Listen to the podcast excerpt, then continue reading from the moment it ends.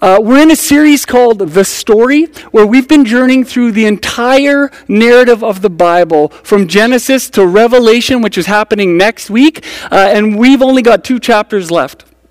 And in this story, we've been learning how God works all of it together. That He takes the small stories, the lower stories, if you will, and He blends them and weaves them uh, into a grand narrative of Him wanting to get our attention, and it points to Jesus Christ. And this morning, I'm thrilled because I get to talk to you about Paul's final days. Now, Paul, he was known as the apostle to the Gentiles. And if you caught Daisy's message last week, it was phenomenal. She spent a lot of time focusing on this message that Paul was so passionate about and why it was worth him being willing to give his life. And today we turn to looking at um, him kind of at the end of his days and sort of his final days. And as I was thinking about it, uh, where I first kind of fell in love with the Apostle Paul and his teachings was actually at uh, seminary. And so I've got a book here, and Harry's going to help me out. He'll bring up uh, an image for you. Uh, this is a tome of a book, uh, 700 pages, and I tried my best to read the whole thing, but after 100 pages, I said I wasn't going to read the footnotes because they were too long, but it was a great book. Anyways, the thing that I found most inspiring actually about this book and has continued to inspire me is the picture on the front cover. And now, uh, as you see there on your screen, it's a picture of St. Paul painted by Rembrandt uh, in the 1600s. And one of the things I love about this picture is the look on Paul's face. He's aged, he's old, he looks spent, as though he's given absolutely everything for the cause that God had called him to. And if you look closely, you see there's light coming in from the window and it's shining on Paul. But there's another light there too. There's a light illuminating from the scriptures. And this morning we're going to spend some time in uh, focusing on Paul's final days. So here you can cut that photo. And so, just so you know where my head is at this morning, um, what I'm going to do is I'm going to focus on kind of a, a Kickstarter verse out of Romans um, that Paul had said. And I think it's often an idea that we miss. And and it's a verse that actually challenges me and frustrates me. We're going to take a look at that. And then I want to jump into several different stories of sort of when I see sort of Paul's final days finally getting kickstarted. And we'll move through uh, four or five different scenes and some scripture exploring that. And then finally, I want to arrive at the very end. I want to arrive at um, what I would describe as Paul's epitaph. Now, an epitaph is this notion of sort of those final summarizing phrases or words that end up on your tombstone or end up on a plaque. And they describe the, the sum of your life. And I believe that we shouldn't leave our epitaphs for somebody else to write for us, but it should be something that we ourselves live into and write. And I believe that in uh, 2 Timothy, which is where we're going to end up, um, there's Paul writes something of his own epitaph that I, that I think is worth us giving some consideration to this morning. And then our service is going to end uh, with communion. I'll lead us up to a response where I've got the elements set out here. And if at any point uh, you're able to just sort of pause the video, you can go and grab some elements. We'll, we'll do communion at the end of today's service. So, I was thinking about epitaphs. An example of an epitaph would be uh, I was looking online and there was a couple I found that were quite interesting. There's one, he says this, and I quote, he says, I knew if I waited around long enough, something like this would happen. Written on a tombstone. Makes sense. Another one I came across, and I hope this really isn't uh, an actual one, but I found it. It says 2,132 likes. Ooh, I don't know if I'd want that written on my tombstone. I was looking through some of, uh, uh, working with our students, I was looking through some of our junior highs, and we'd had them considering um, what they would like to leave behind as a legacy during one of our series. And as I was flipping through, uh, we had them kind of be goofy and write funny comments, but then we also had a point where we wanted them to be serious. And I was blessed because I found one junior high student. I mean, many wrote a lot of good stuff, but one in particular, he said, I want to be known for the way that I loved my family. I thought, wow, coming from a junior high student, that's awesome. That's, some, that's an epitaph worth pursuing, something worth living into, being known for how you embraced others in love and the way that you loved your family. So, the familiar verse that I'd like to start with this morning is one that has caused me a lot of grief. When we look at the life of Paul, we see that he was no stranger to suffering, he was no stranger to sorrow uh, and challenging situations. But he wrote, these, he wrote these words in Romans 8 28 and 29. And you've probably heard these. These are very common scriptures. It says, And we know that in all things God works for the good of those who love him, who have been called according to his purpose. But those verses have been frustrating to me because sometimes when you're going through a really difficult circumstance, sometimes those act like sort of what somebody just says to make you feel better. But I find them frustrating in that when I hear them, I don't necessarily feel better. I feel like, great, I'm, I'm suffering and that's just the way that it's going to be, and God's going to work it to good. And I think the challenge and the frustrating part about it, for me, anyways, is I don't think I totally understand or grasp what Paul means by when he says good, that God works all things for good. You see, I think I have a different way of defining good than the way that God does. For me, good is not suffering, not being in pain, not being uncomfortable. And yet, God doesn't spare us from those things. We encounter suffering and the call to perseverance almost every day of life. But I think Paul goes on here in the very next verse to describe what the good is. And here it is in verse 29. For those God foreknew, he also predestined to be conformed to the image of his Son, that he might be the firstborn among many brothers and sisters.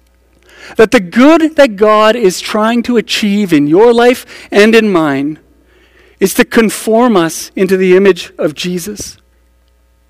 Now, one of the things I don't like about that is this word conformed sounds like it's not a fast process. It sounds like there it takes time. It's a slow process.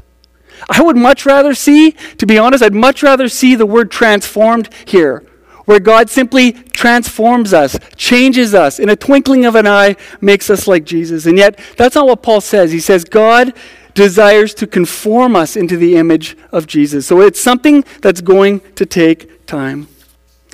However, God's desire is the same. His desire is this to make you and me look a lot more like Jesus. I believe that that was the same adventure or journey that the Apostle Paul was on, particularly in his final days. And so I'm excited. If you want, uh, you can turn with me in your Bibles. We'll, we'll I'll give a bit of an introduction, but we're, we're going to start in Acts uh, chapter 20. And Acts is a great book. It was written by a man named Luke, who wrote the Gospel of Luke, and he also wrote Acts. And we're going to hang out there. And, and Luke is a great guy to go to and read these stories about Paul because Luke spent a lot of time actually traveling with Paul, being on these adventures with him. And you'll notice that through his work that he, he, he transitions throughout Acts of talking about um, not being in the first person and being in the first person in terms of encountering these things. So he journeyed with Paul. But when you think about when did Paul's last days actually begin, it can be an, it can be kind of difficult because we don't actually have any biblical literature that is right there following his last week. We know from tradition that uh, he was in Rome and he was beheaded there, in and around the same time that the apostle Peter, who was crucified upside down. Both of them very different deaths, but they both died for their faith in Jesus Christ. And it was likely at the hands of uh, Emperor Nero, who is this, you know, notorious emperor during the time, who just whose life was riddled with deceit and feuds and uh, and war and backstabbing and murder. And uh, history tells us a lot about his account, and that's sort of beyond where we're going this morning. Um, but it's in that time frame. But in reading Luke's account and jumping into Paul's letters, we do get a sense of where there was this transition, where Paul was traveling, uh, doing missionary journeys, uh, visiting with people, planting churches, raising people up to lead these churches. But then we come to an interesting part in Acts 20 where we see a shift. And it's in verse 16. It says, Paul decided to sail past Ephesus to avoid spending time in the province of Asia. He was in a hurry to reach Jerusalem, if possible, before the, by the day of Pentecost. So we see here in this opening scene, we see Paul is in a hurry. And if you're like me, I'm always thinking in sort of music. And so in my mind, the soundtrack to this is I'm in a hurry and don't know why by Alabama. Okay, that's up. Paul's in a hurry. And it's interesting that he's reluctant to go to Asia here. He still wants to connect with the leaders from, from Ephesus. And so he bypasses their area, but at his next stop, these verses show that he calls for the leaders of Ephesus to come to him. And he spends time with them, encouraging them and talking to them. But it's a tender scene because he tells them that this is the last time that you're ever going to see me. There's something driving Paul, urging him forward on this last journey. And we see it in verses 22 and 23. He says, And now, compelled by the Spirit, I'm going to Jerusalem, not knowing what will happen to me there. I only know that in every city, the Holy Spirit warns me that prison and hardships are facing me. Much like Jesus in the Gospels, where there's a point where Jesus fixes his face towards Jerusalem and knows what God is asking him to do, so too in the life of Paul, we see him fix his face on Jerusalem. There's this compelling of a spirit. It's not just a, a hunch or a notion that it'd be a good thing to go to Jerusalem. It's a compelling in his spirit that's saying, with an urgency, saying, You need to get there. And here we see something of Paul's character and his composure. He's not frightened off by prison, and he's not frightened off by this notion of having to face hardships. He faces them head on.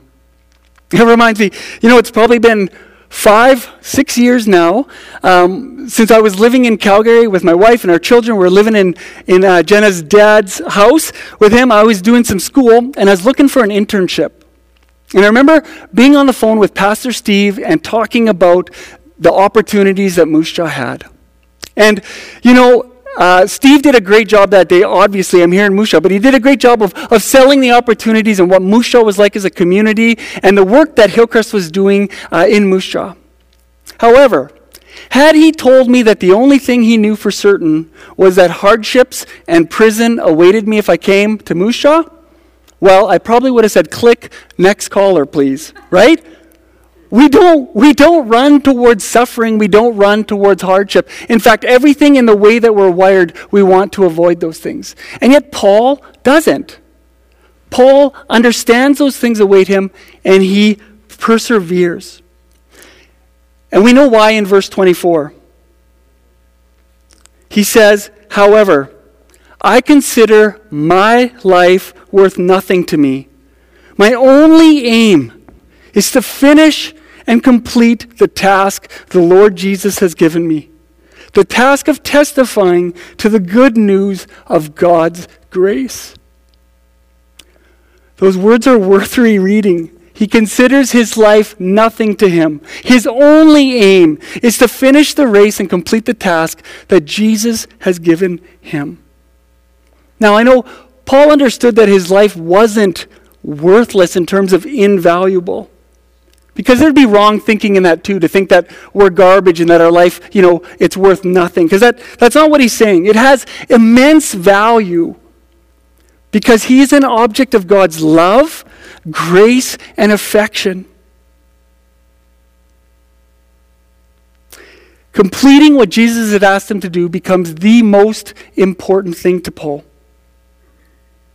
and testifying to God's grace. For Paul, life was about so much more than just living for himself and tending to his own needs and trying to get ahead. He was captivated, captured, obsessed by a greater vision, something that Jesus had revealed to him. That was his only aim.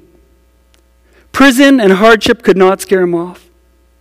So, in light of not knowing really what was ahead, Paul, though in a hurry, he knows why he's in a hurry to testify about the good news of God's grace. And this scene uh, closes in Acts in a really intimate moment. He's there with the Ephesian leaders. They're all gathered together. They kneel, they pray. It says they weep, they embrace, they kiss. All this stuff that we're not doing because of COVID 19 right now. But I think that helps us appreciate the scene a little bit better. We know what we're missing in, in, in, in those handshakes on a Sunday morning, or those hugs, or those high fives. I got to tell you, I mean, my favorite thing on Wednesday nights was high fiving students as they come in the door. And I mean, Zoom's got a, a, virtual high five function, but it just doesn't cut it. It's to seeing people's smiling faces and having that hand to hand contact and eye to eye contact. It goes on in, in uh, verse 21, it talks about how there's actually this tearing. Paul, they're torn away from each other. Luke describes it in Acts as something ripping, something tearing. It's, it's not a happy departure, it's a sad departure because they know they won't be seeing Paul again. However, Paul has strong convictions about what God is doing. And how many of you know that your strong convictions don't only just affect you, they affect other people around you? And so, in our next scene here, uh, scene two, we see how Paul's um, convictions impact other people. Uh, the story, uh, as the story unfolds, we see uh, Paul responding to others, uh, or people responding to Paul's conviction. Uh, there's more traveling, uh, more ships, more stopping, and more visiting with believers. And we see here in, uh, in verse 4 that everywhere he would go, he would stop and he would seek out other believers. And so, in this one case, he seeks out other believers and he says, We sought out the disciples there and stayed with them seven days. Get this through the Spirit, they urged Paul not to go to Jerusalem the Spirit, does that mean that Paul disobeyed? Does that mean that Paul went against what the Spirit was leading? I don't think so. I think what happens is I think the Spirit gave those disciples a clear indication of what awaited Paul. And I think, like any loving friends, they didn't want Paul to go through that. They didn't want him to face that. So their conclusion was Paul, you shouldn't go. You shouldn't go to Jerusalem because hardships await you there. And yet, their conclusions, their conclusions were wrong, even though their convictions were right. That's why it's so important that when God stirs our heart or there's a move of a spirit, that we actually hold those things with open hands. Because sometimes I find we're easily drawing conclusions about things that maybe isn't what God is wanting to direct. And I think that's the case here. Uh, as the story actually goes on, there's a bit more uh, traveling again. And again in verse 10, we find him there, and uh, it reads this It says, After we'd been there a number of days, a prophet named Agabus came down from Judea.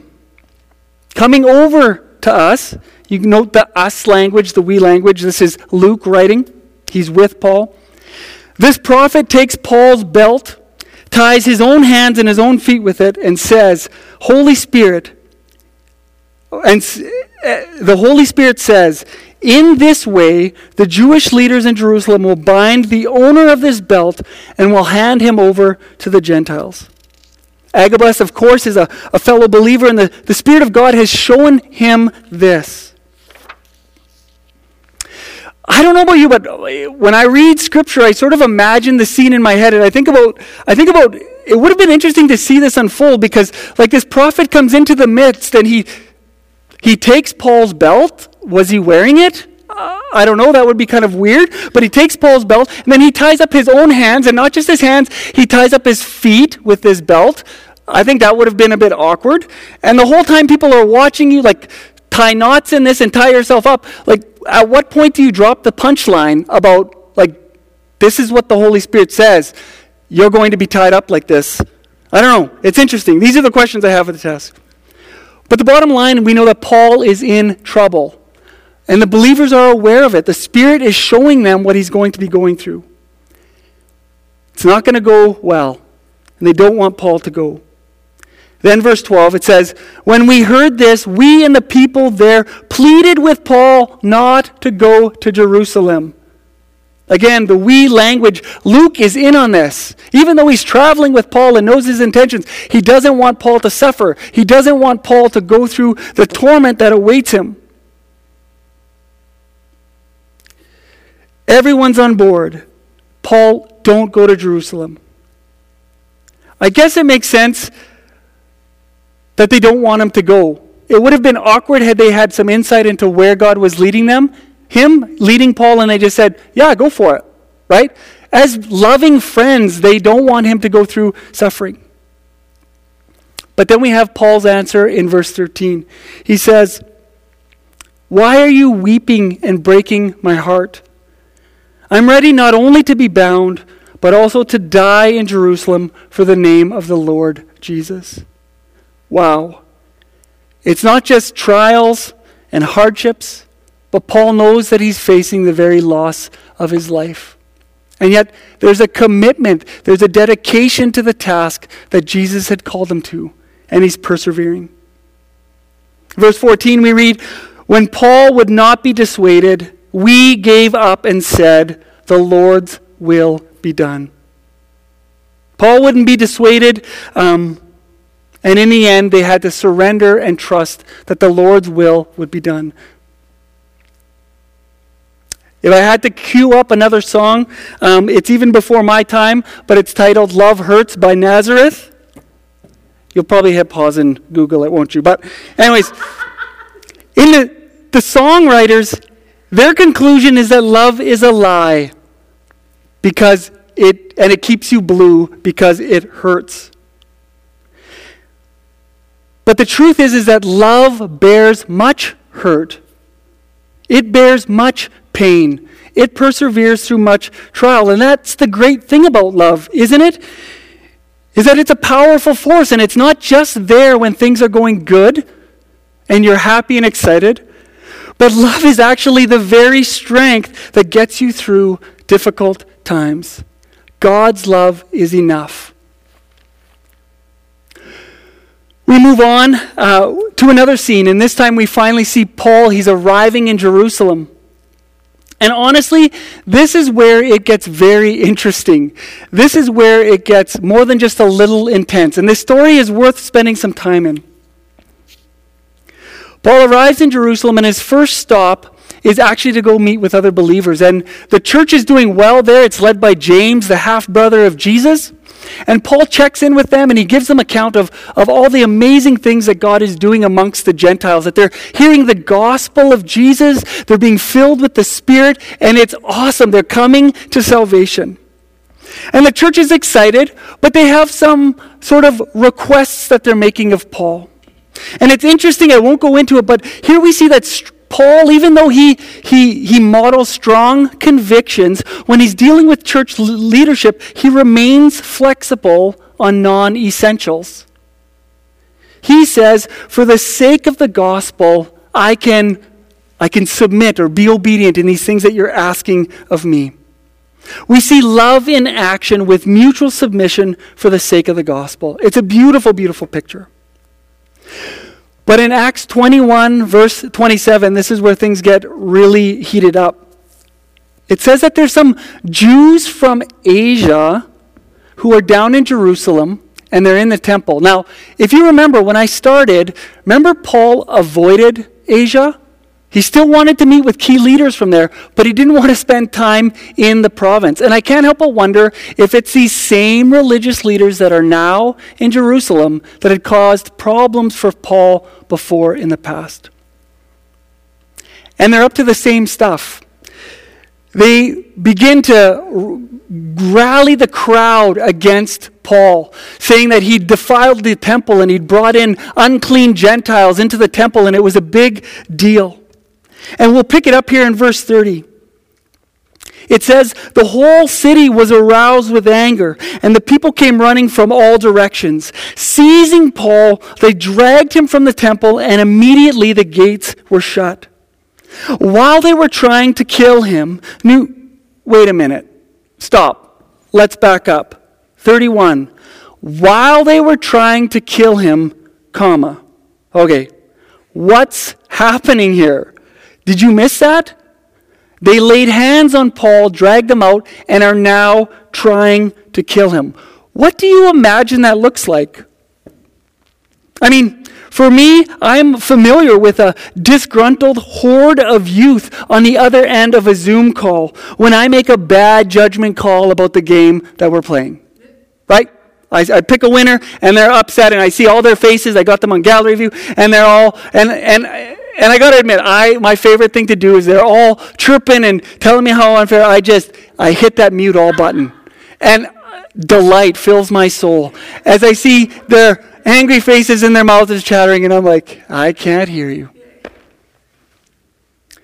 This mob is with Paul in person. Paul is within reach, and they've seized him.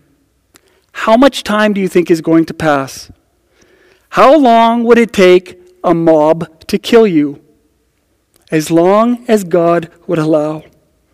We find here, continuing on with verse 31, news reached the commander of the Roman troops, and the whole city of Jerusalem was in an up, or that the whole city of Jerusalem was in an uproar. He at once, thank goodness, took some officers and soldiers and ran down to the crowd.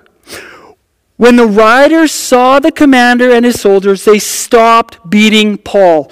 I would be curious to know how much time delay is there and what state we find Paul in. No one would be more thankful for the efficiency of travel during the Roman era and those Roman roads than Paul would be in that moment. Verse 33, we go on. The commander came up and arrested him and ordered him to be bound with two chains. Then he asked who he was and what he had done. Some in the crowd shouted one thing and some another, and since the commander couldn't get uh, an answer because of the uproar, he ordered that Paul be taken to the barracks. When Paul reached the steps, the violence of the mob was so great he had to be carried on by the soldiers. The crowd kept shouting, Get rid of him. Now, this is a crazy story. Paul survives. He's rescued by the Roman soldiers. The crowd wants him dead uh, at best and gone at worst. And the Romans show up and they're trying to save Paul's life. They're trying to get him out of there. It's so bad they actually have to hoist him up. And they get to the steps and the crowd is yelling, Get rid of him. They want him gone. And something crazy happens. The soldiers, um, what does Paul want? If it's me, I want to get out of there too. Like, get me behind bars to safety. Does he give the people what they want? Nope. Does he give the guards what they want? Not really.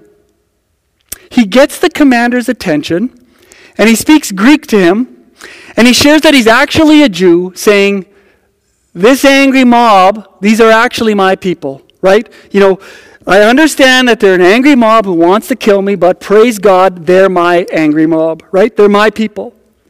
And he requests permission to address the crowd. And crazily enough, the Roman guard gives him permission. And so Paul stands up and he motions to the crowd and when they're quiet, he begins to speak to them in Aramaic, which is their language. And you could have heard a pin drop, I imagine, because the crowd goes deathly quiet.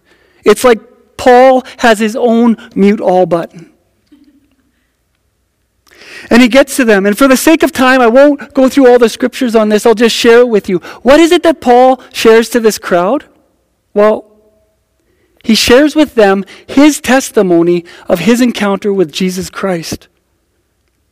He tells them how he was the most uh, radical Pharisee who was persecuting the, the church, hauling Christians off to put them in prison. Followers of Jesus, he was having put to death. And yet, on the road to Damascus, Jesus showed up and caught his attention and changed the entire course and the entire direction of his life. If you remember from last week, uh, Pastor Dacey's message, she had challenged us with two things to cultivate a heart for the gospel and to cultivate a love for people. And I can't help but see both of those things at work here in Paul in this scene. He has a heart for the gospel because he's sharing it with them. And he has an immense, amazing love that can only come from God for these people, that angry mob that wants them dead and wants nothing to do with them. Yet he's taking the time to share with them the good news of God's grace that's found in Jesus. It's amazing. The religious leaders don't remain very quiet for very long. It's not long, and they're in an uproar once again. And it's all over Paul's. Uh, in his testimony, he gets to the part where he refers to God sending him to the Gentiles. And the, the crowd are, are the religious supremes, I guess you could say, and they don't like that, this notion that God is, has sent Paul to the Gentiles. And so they get upset and they get angry. And you see where God had always desired the Jewish people to be a light to the Gentiles to point Gentiles to the one true God. But this crowd before him has become separatists and they've become exclusive and they don't want to hear anything Paul has to say. And yet, God's mission goes forward in the likes of the Apostle Peter and the, the Apostle Paul, who are passionate in, in telling the good news to Gentiles. That scene ends and, and a new scene opens up, and we find um, Paul actually about to be flogged. And this is into chapter 22, uh, verse 25. And it's interesting. They get him into the barracks and they're going to just flog him and beat him. But as they stretch him out to flog him, verse 25, Paul said to the centurion standing there, Is it legal for you to flog a Roman citizen who hasn't even been found guilty? When the centurion heard this, he went to the commander and reported it. What are you going to do? He asked. This man is a Roman citizen. The commander went to Paul and asked, Tell me, are you a Roman citizen? Yes, I am, he answered. Then the commander said, I had to pay a lot of money for my citizenship.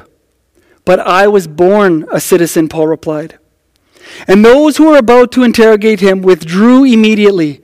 The commander himself was alarmed when he realized he had put Paul, a Roman citizen, in chains. You see, back then, being a Roman citizen was a big deal. And it's almost like there was a bit of a hierarchy there. That the, the, the greatest thing was to be born a Roman citizen. This guard that's questioning Paul, he had to pay a lot of money. It was very expensive for him to become a Roman citizen. And even then, when he'd attained it, he was still second class. But Paul, this Jewish Pharisee, this lover of Jesus, was born a Roman citizen. And that didn't change no matter where his alliance lied, his commitment to Jesus. And it's interesting, we see Paul use this citizenship uh, to appeal to Caesar later on. And this is the beginning of the final days for Peter, or for Paul, sorry, because now he's caught up in the judicial system, going from one trial to another. And he's appealed all the way to, to the emperor himself to hear his plea. But you see, um, these trials actually begin to be more of a continuation of Paul's life work than a defendant's plea for justice. Paul embraces this process of hardship, even though it means jail time, it means house arrest, it means being alone in a prison, which Paul experienced all of those things. But he saw it in keeping with the call that God had on his life to share and testify about the good news about who Jesus was. You see, he understood that the most important thing about him was not his Roman citizenship, but his heavenly citizenship. And he would make use of every opportunity to tell all that he could that there's a God in heaven who loves you, sent his son Jesus to die for your sins, that through faith in him you could have eternal life with God the Father. Paul witnessed to guards everywhere he went, and we hear that the imperial guard, the royal guard, many were hearing about Jesus and turning in faith. And we transition now from the book of Acts, which is written by Luke, to Paul's epitaph in 2 Timothy. And it's interesting because Paul, we see a change that in his early days as he's traveling, he's writing to churches and encouraging churches and church leadership and writing um, Romans and talking a lot about theology. And it seems that towards the end of his life, we find these letters that are called the pastoral epistles that are, he's writing to his friends, his spiritual son. And that's who Timothy is. Timothy is a spiritual son to Paul. And we find in 2 Timothy, Paul writing to him, and we get a notion that the end is very, very close for Paul. Let's look at those verses 2 Timothy 4 6 to 8. And this is Paul's epitaph. And you'll notice he considers his present circumstances, his past, and his future. He says, For I am already being poured out like a drink offering, and the time for my departure is near. I've fought the good fight, I've finished the race, I've kept the faith. Verse 8 Now there is in store for me a crown of righteousness, which the Lord, the righteous judge, judge will award me on that day. Not only to me, but also to all who have longed for his appearing or who have accepted Christ. You see, Paul, at the end of his time, considers his life closely. He looks at his present circumstances. He considers the close of his life and he's ready, willing to be poured out like a drink offering. That word departure there is an interesting word because it doesn't just mean um, like, like death, but it actually strikes a chord of like transition, like a boat being docked and tied up to a dock. That its departure means that it's the throwing off of the rope, ropes and the releasing of the ship to go and do what it's been created to do what it's meant for. That is how Paul sees his death as a departure from this life, but into glory, into what he was created for. In verse 7 there, he considers the course of his life. He looks back and he sees he was found faithful. And at the end, he considers the crown of his life and he knows that he will be rewarded. I think Paul is someone to be emulated and admired. And that his epitaph here is just amazing in the way that it's not filled with any regret, no holding back, but just total surrender.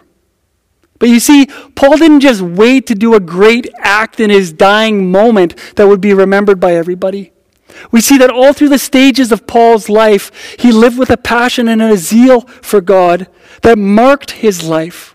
You see, he was living out his epitaph every day of his life. And I believe that God calls the same for you and for me. To know, as we see in the life of Jesus, as he was crucified and suffered, and as we see here in the life of Paul, that he faced many trials and suffering, that suffering and perseverance are all part of the Christian journey. Pain and suffering have always had a way of orientating us to God. I believe that God wants us to look at our present trials, our present suffering, whatever it may be in light of this um, global crisis with COVID or, or, or whatever else is going on in your personal life or in the lives of your family, whatever your trial. God's not just wanting to slap a band aid on it and saying, just trust that it's all going to work out good in the end. He's wanting to give you some perspective and to draw you into that intimate moment, like what Paul shared with the believers of the Ephesus church when he was seeing them for the last time.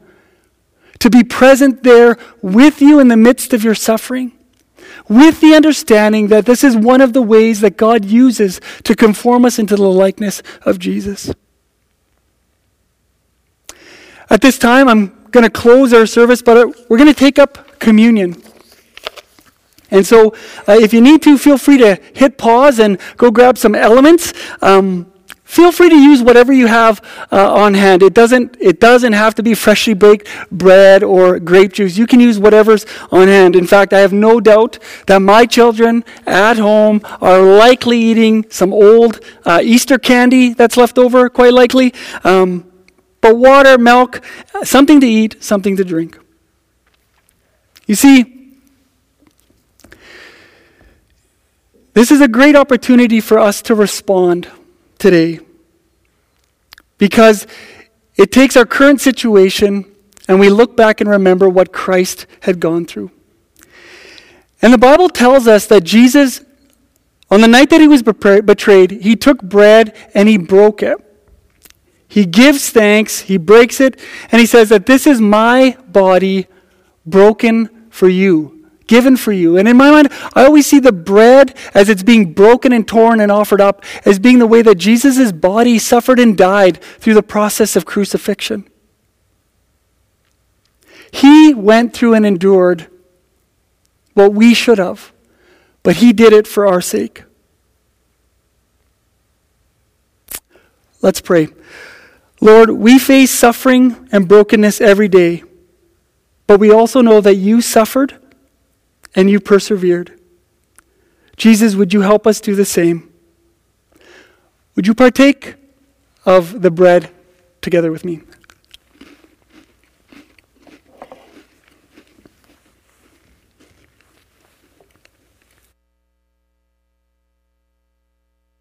Is it how dry your mouth gets with one cracker? In the same way, Jesus takes up the cup and he says, This cup is a new covenant in my blood. Whenever you drink it, do this in remembrance of me. Let's pray. Jesus, we remember your sacrifice and we remember your example. We are so grateful that your blood being spilled on that cross brought about a new covenant for us to be in relationship with God. And God, we approach your table with grateful hearts, knowing that you paid the ultimate sacrifice. We thank you for your sacrifice, and we receive it. In Jesus' name, amen. Let's partake of the cup together.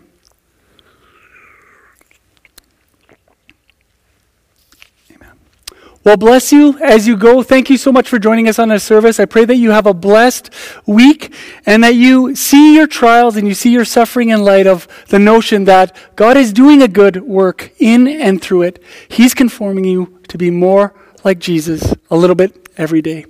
God bless.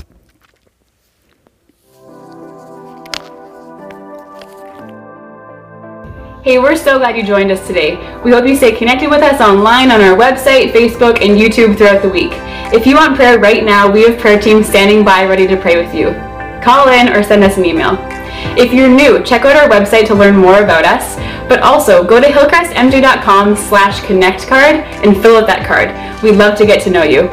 Most importantly, if you decided to become a follower of Jesus today, firstly, we are so excited for you, but secondly, would you tell someone? Whether that be someone close to you, someone at the church, or even call into our prayer teams right now. This is the most important decision you'll make in your lifetime, and we want to celebrate with you and help you navigate those next steps. Again, thanks for joining us. Stay connected with us online, and we'll see you next week.